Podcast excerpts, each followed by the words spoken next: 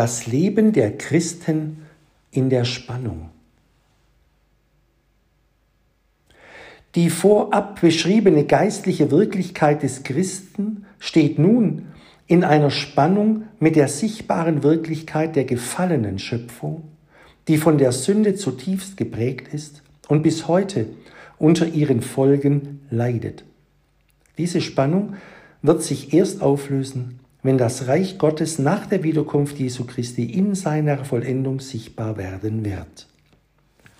So ist in Christus der Tod besiegt. 2. Timotheus 1.10.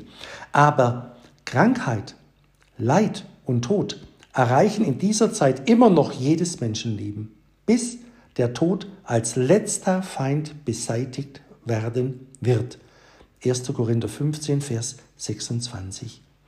Nach jenem Tag sehnt sich die ganze Schöpfung, die durch den Fall der Sterblichkeit unterworfen ist. Römer 8, Vers 20, 23. Die Macht Satans wurde durch den Sühnetod Jesu gebrochen. Kolosser 2,15. Und dennoch geht er in dieser Zeit umher wie ein brüllender Löwe und sucht, wen er verschlingen kann. 1. Petrus 5,8. Und wird erst in der neuen Welt nicht mehr sein. Offenbarung 21,4. Die Macht der Sünde selbst wurde durch Christus gebrochen. Römer 8, Vers 2. Und dennoch steht der Christ im ständigen Kampf mit der sündigen Neigung in sich. Römer 7, Vers 14 bis 25. Bis es in der himmlischen Welt keine Sünde mehr geben wird. Offenbarung 21, Vers 8. In dieser Spannung lebt der Christ im Glauben auf dem Boden der geistlichen Wirklichkeit, die Christus für ihn errungen hat, aber immer in Berührung mit der irdischen Realität und ihren unerlösten Zügen.